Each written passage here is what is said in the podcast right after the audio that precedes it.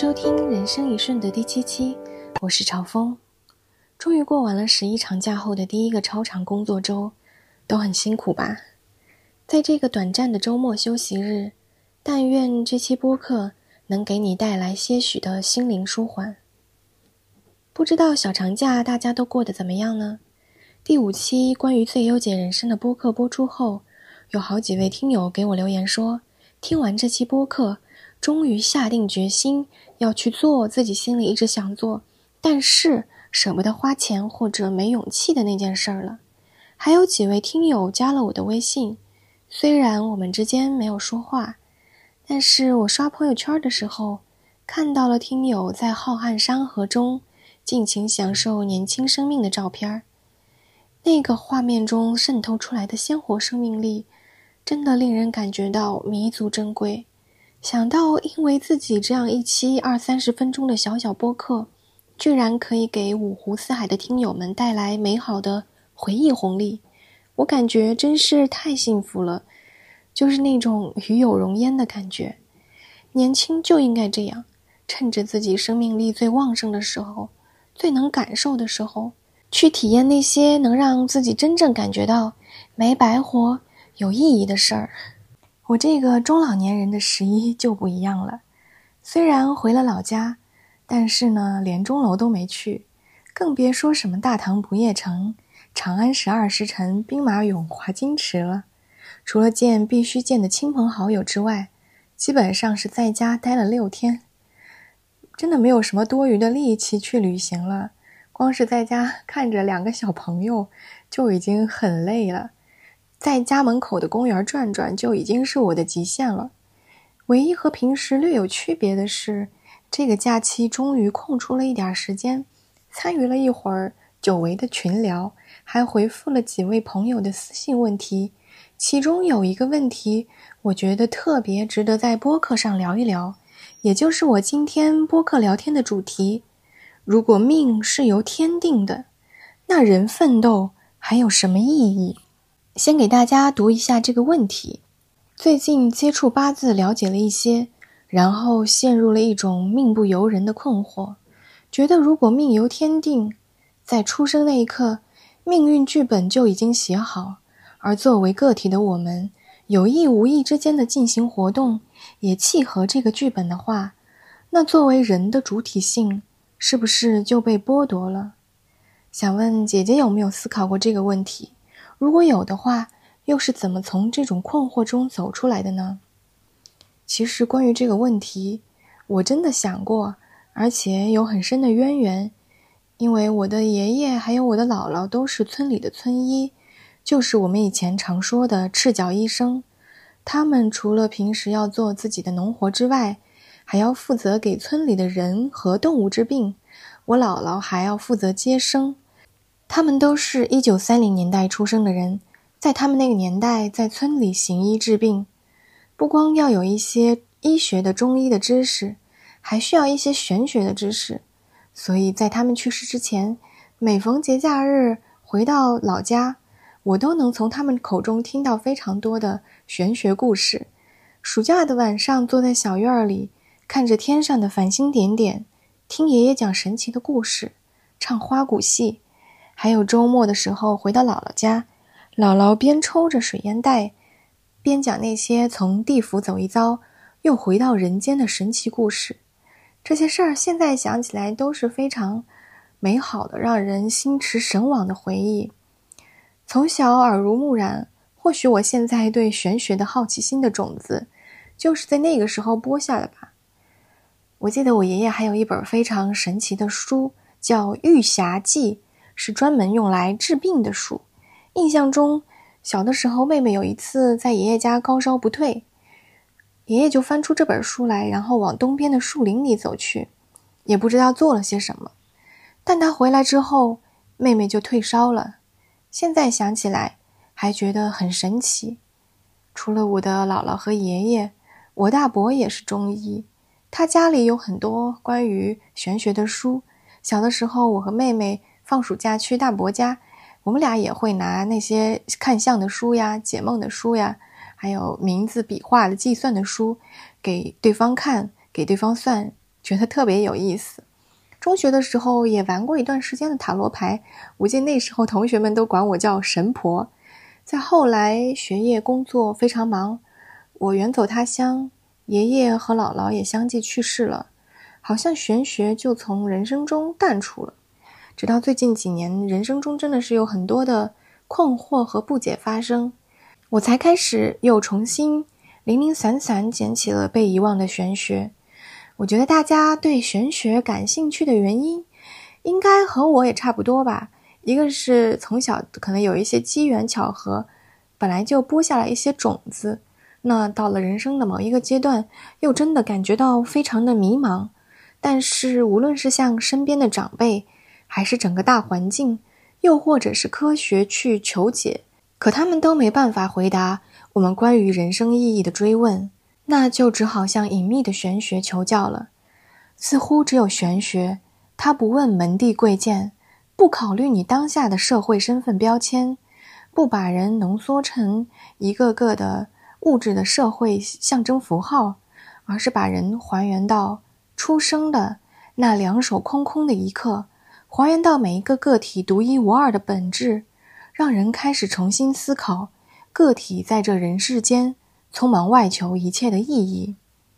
所以玄学其实是一种自我探索的方式吧，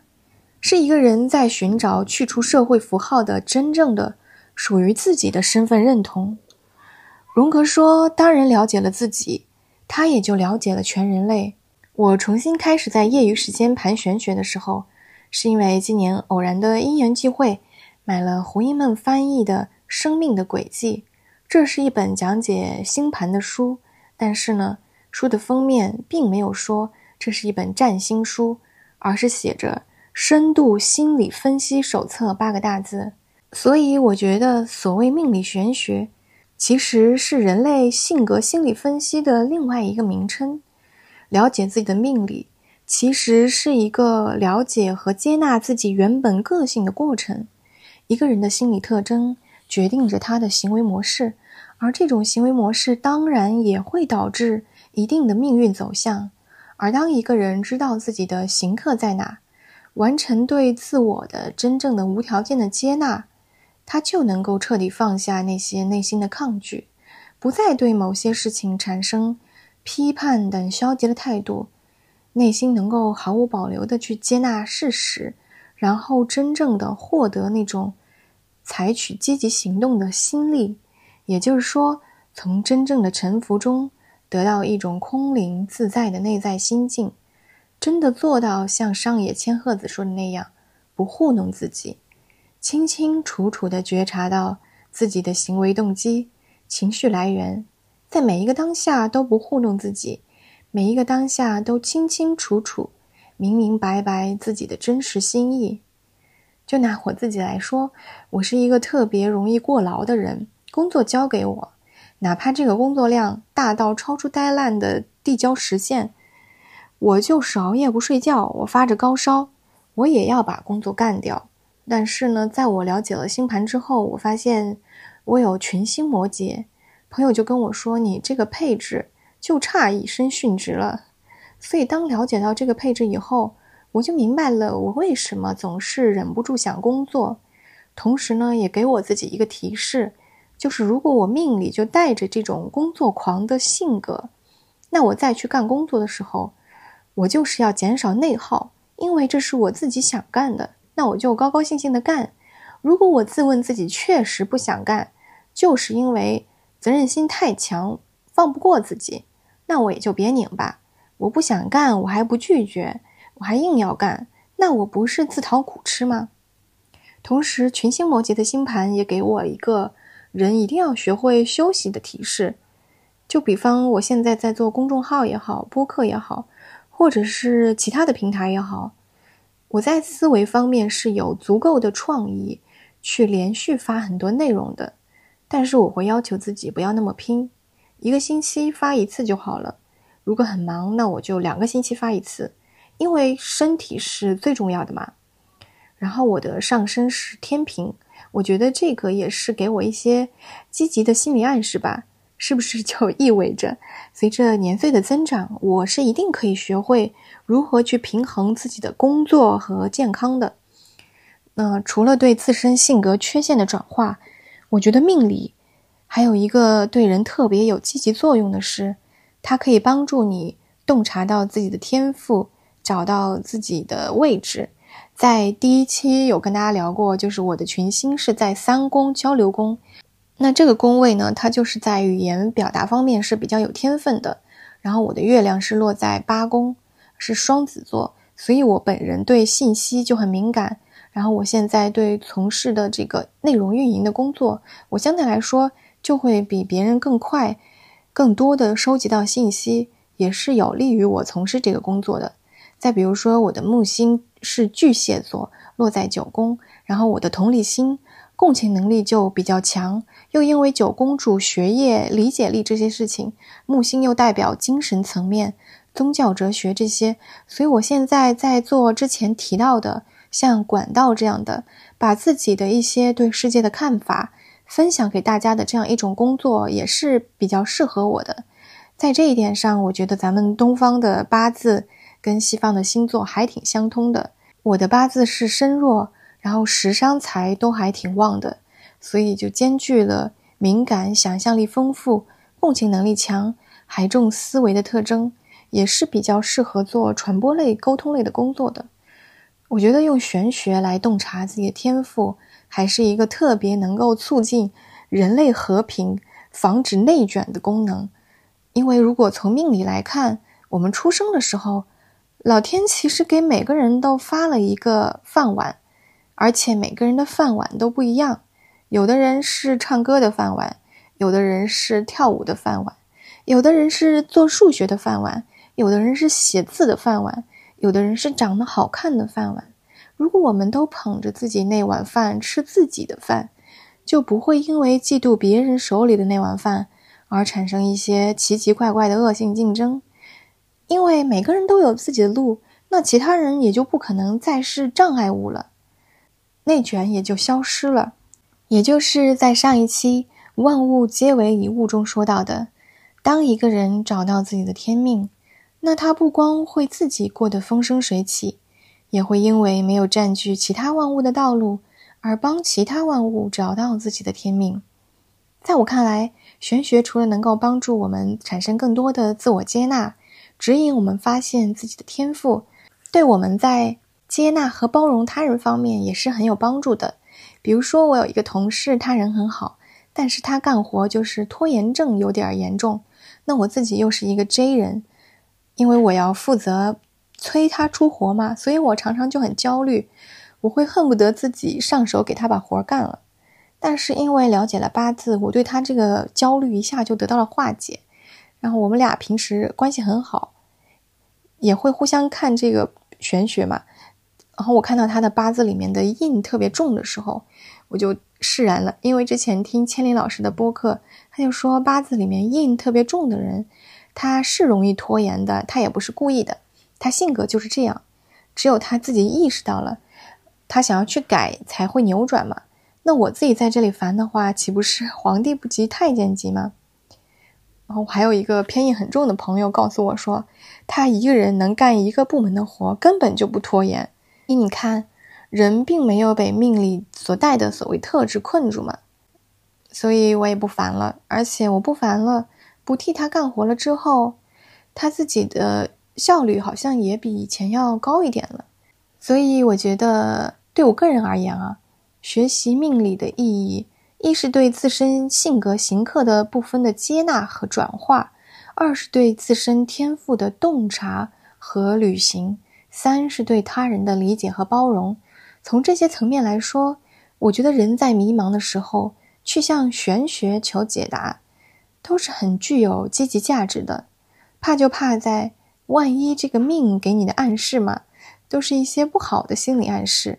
让你感觉自己这辈子惨到完全没盼头了。那该怎么办呢？如果遇到这种情况的话，推荐大家去看一本书。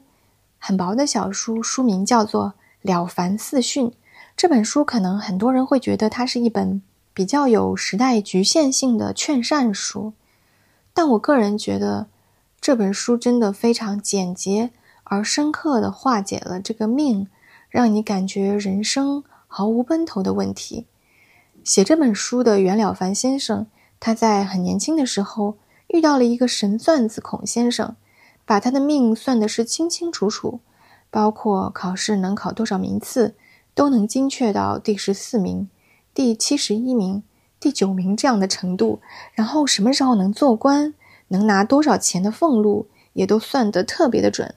这个大师还给了凡算出了他这一辈子没有孩子，也做不成什么真正的大官，而且五十三岁就归天了。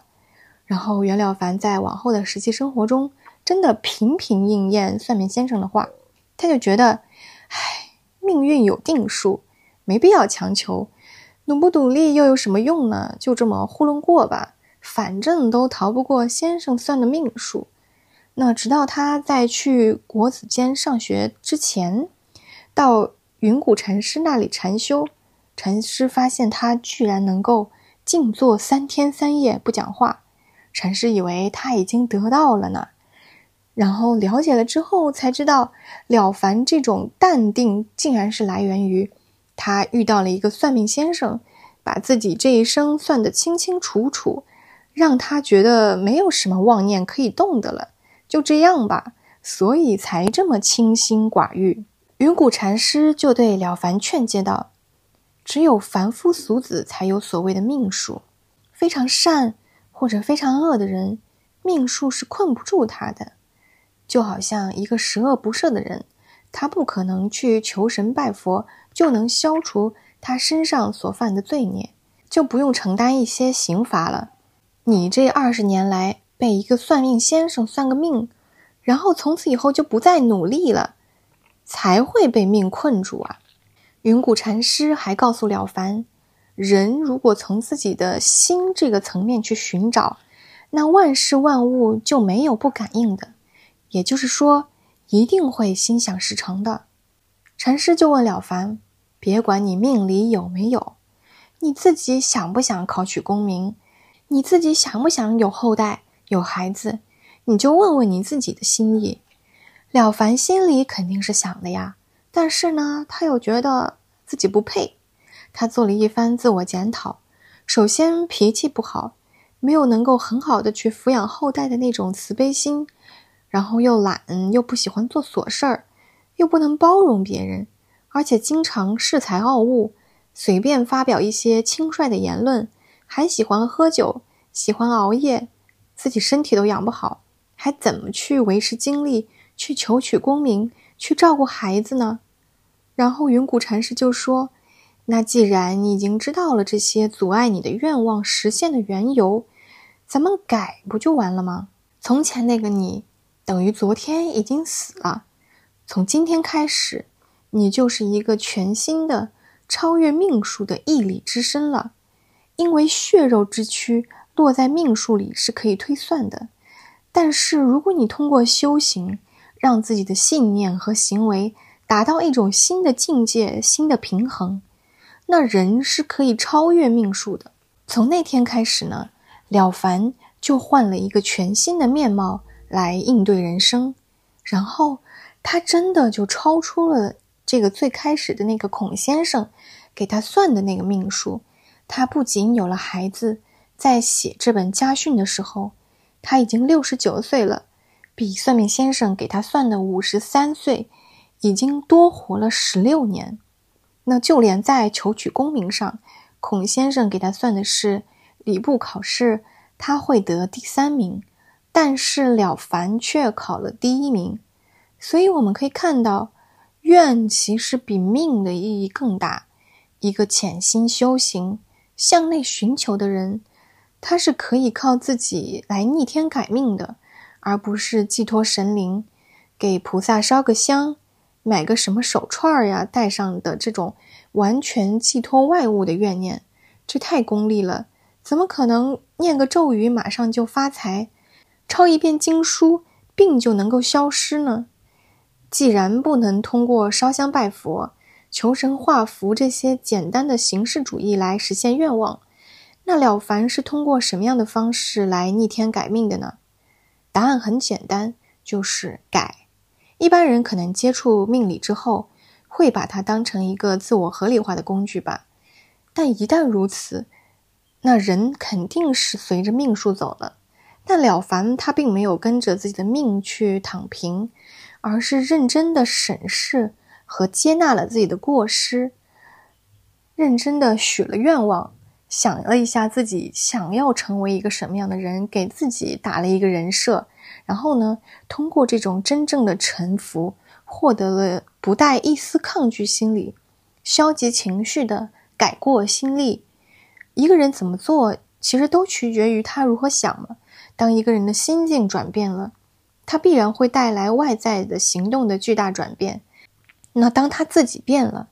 他周围的世界。也会跟着他的改变而发生变化，比方说了凡以前的脾气很大，爱发火，那他现在就会想，如果别人做的不好，那我应该同情他呀，我不应该发火。如果别人因为不了解我而诽谤我，那我就更没有必要生气，费很大的劲儿去辩解。这样做反而是让自己跟这种恶的能量进行了一种纠缠。就把这种诽谤看成在空气中燃烧的大火，你不给他添柴，他自己烧上一阵儿，没有燃料了，它自然就会灭的。但是你生气，还是说到底跟自己过不去嘛，是在损耗自己的身体，消耗自己的元气。这样想明白了以后，他自然就改掉了以前的臭脾气。那当一个人发自内心的变温柔了，爱不就跟着来了吗？除了改，还有就是行善。我之前在群聊的时候，有小伙伴的观点就是不相信行善就会有善报，但是我觉得善良它其实是会产生一种磁场的。我不知道你们有没有感觉？我觉得善良的人看起来会比较年轻，他的面相会给人一种很柔和、很舒服的感觉，让你会想要去靠近他，而且因为他乐于帮助别人。他其实，在日常也是会收到爱的回馈的，当然不一定是当下立刻就会马上有回应，但总体来说，还是希望大于失望的。世界上还是好人多，只不过好人可能不太爱说话，而且有时候在互联网上看到一些恶语伤人的留言，好人也更容易失望。其实，我们完全可以通过多说好话。多留善言，来改进整个氛围，让那些没被光照见的好人的身影鲜明出来，让好人的表达压过那些贪嗔痴怒疑的表达。关于好人做了好事该不该接受回报，这本书也举了一些例子，我觉得可以化解一些关于好人觉得自己是不是接受了礼物或者接受了回赠之后。这个人格就不够高尚的这样一种心理负担吧。那他的例子是讲孔子的学生子贡，有一次把被俘虏到别的诸侯国的这个人赎回鲁国来，但是呢，他却不按照鲁国的规矩去接受官府的奖励。孔子听了就很不高兴，他说：“你人要做善事，你不要光想自己，你要想到对整个社会风气起的这种教化的作用。如果一个人干了好事儿，他该拿的奖励不拿，那其他人也会担心。如果我拿了这个奖励，我是真的需要这个奖励的，会不会被指责说我的品德不够高尚，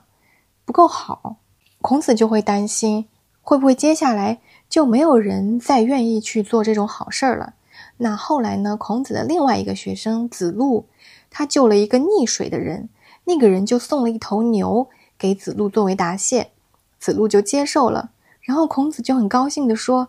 他做的对，这样以后鲁国就会有更多的人愿意去救落水的人了。所以，无论是言语上的对好人好事的赞美，还是物质上的对好人好事的嘉奖，亦或是好人好事他去接受这个善意的回馈，都是在行善。那这样想起来，其实行善是不是一件非常容易的事儿？”行善它并不是一件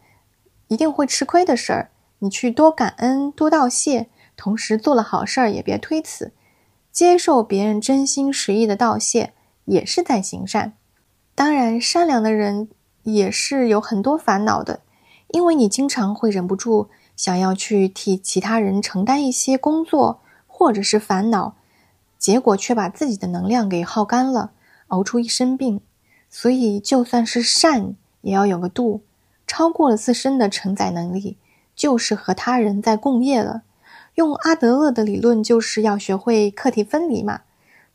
该别人做的事儿。那就是他要经历的成长课题，你好心帮他做了，那他的成长机会也没了。看起来是在帮人，其实是在害人。就比如说，总替同事去承担工作，表面上你的同事轻松了，但有一天当你累垮了，你的担子全部压在他身上的时候，他因为你的代劳，一点成长、一点任务处理的能力都没有。这个时候。你的善良不仅害了你自己的身体，也害了别人。好人是特别容易在别人提出需求的时候，陷入那种强烈的想要帮助对方去解决问题的思维和情绪里。这个时候，对方也很容易产生投射心理，他会把本属于他的问题、他的困难、他的愤怒、他的不开心全部抛给你，那他的问题就变成了你的问题了。这个时候，你承担了那些本来不属于你的负担，怎么可能会好受呢？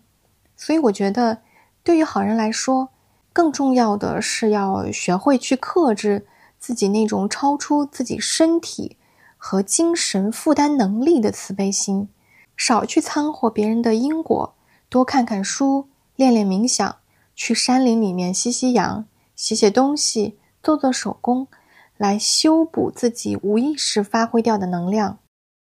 我现在的主业是做健康的嘛，真的就是那句话：身体是心灵的庙宇，没有了身体，你有再大的善念、善心、善愿，你就是想要去修身修行，也没有一个媒介可以帮你去传递善念。所以，任何能够摧毁你的身心健康的事情。